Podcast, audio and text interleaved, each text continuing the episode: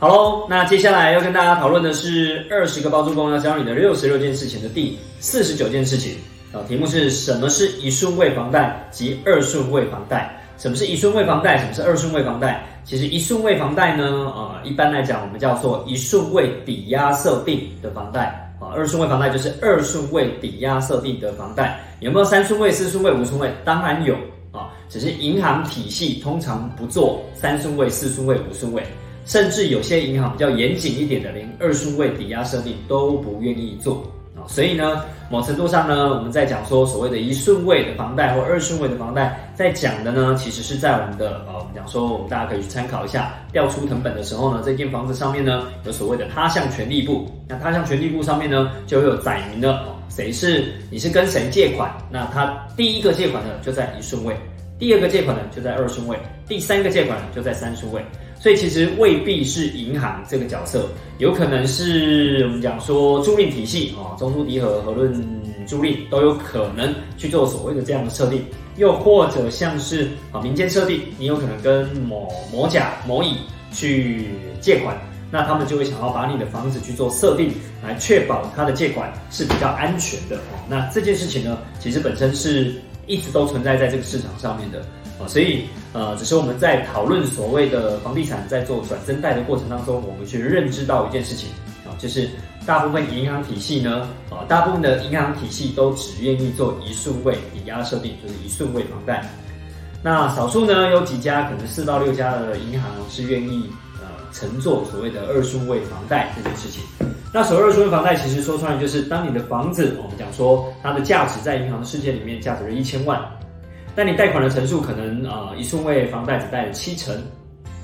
那你还没有贷满，你还有这些残余的空间，所以你其实去可以去找第二家银行，再去把第二笔啊更正，就是呃剩余的残值，然后去估完的时候呢，如果第二家银行仍然估一千万，但看你只贷七百万，他愿意再增贷给你啊这个一百万到两百万的这个空间，那他当然在设定上面就要设定在第二顺位啊，第一顺位已经是第一家银行七成，他就要设定在第二顺位。所以，当他设定在第二顺位的，就称之为二顺位抵押设定的房贷。OK，就是解释让大家了解，在这个过程当中，我们在谈转正贷的时候，也顺道让大家得知到这个讯息啊。其实，在贷款那个部分上面呢，呃，比较少去提的原因，是因为大部分人在谈贷款的时候呢，顶多只是会谈到我买一间房子要贷款几成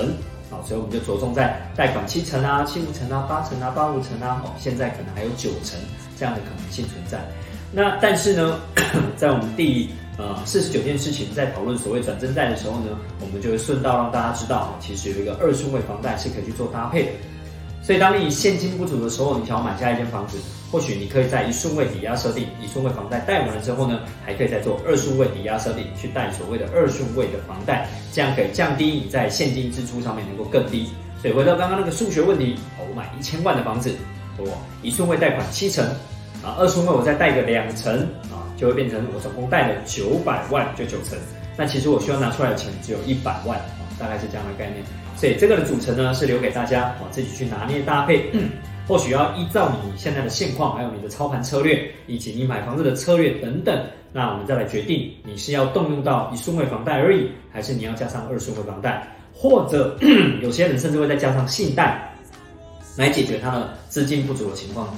这都是有可能的，只是呢，我们要善意的提醒，当你的杠杆越用越高的时候，其实你的越啊越要支付的现金，越要越要支付的这些贷款的啊，我们讲说利息或本利摊，相对就会比较重一点。那这个你可能就要去衡量一下，你是能不能支付得起啊？如果你支付不起，我们是不建议你去使用这些所谓的二顺位房贷，又或者信贷的方式来去买房的。OK，那我们第四十九件事情呢，就跟大家讨论到这边喽，感谢大家。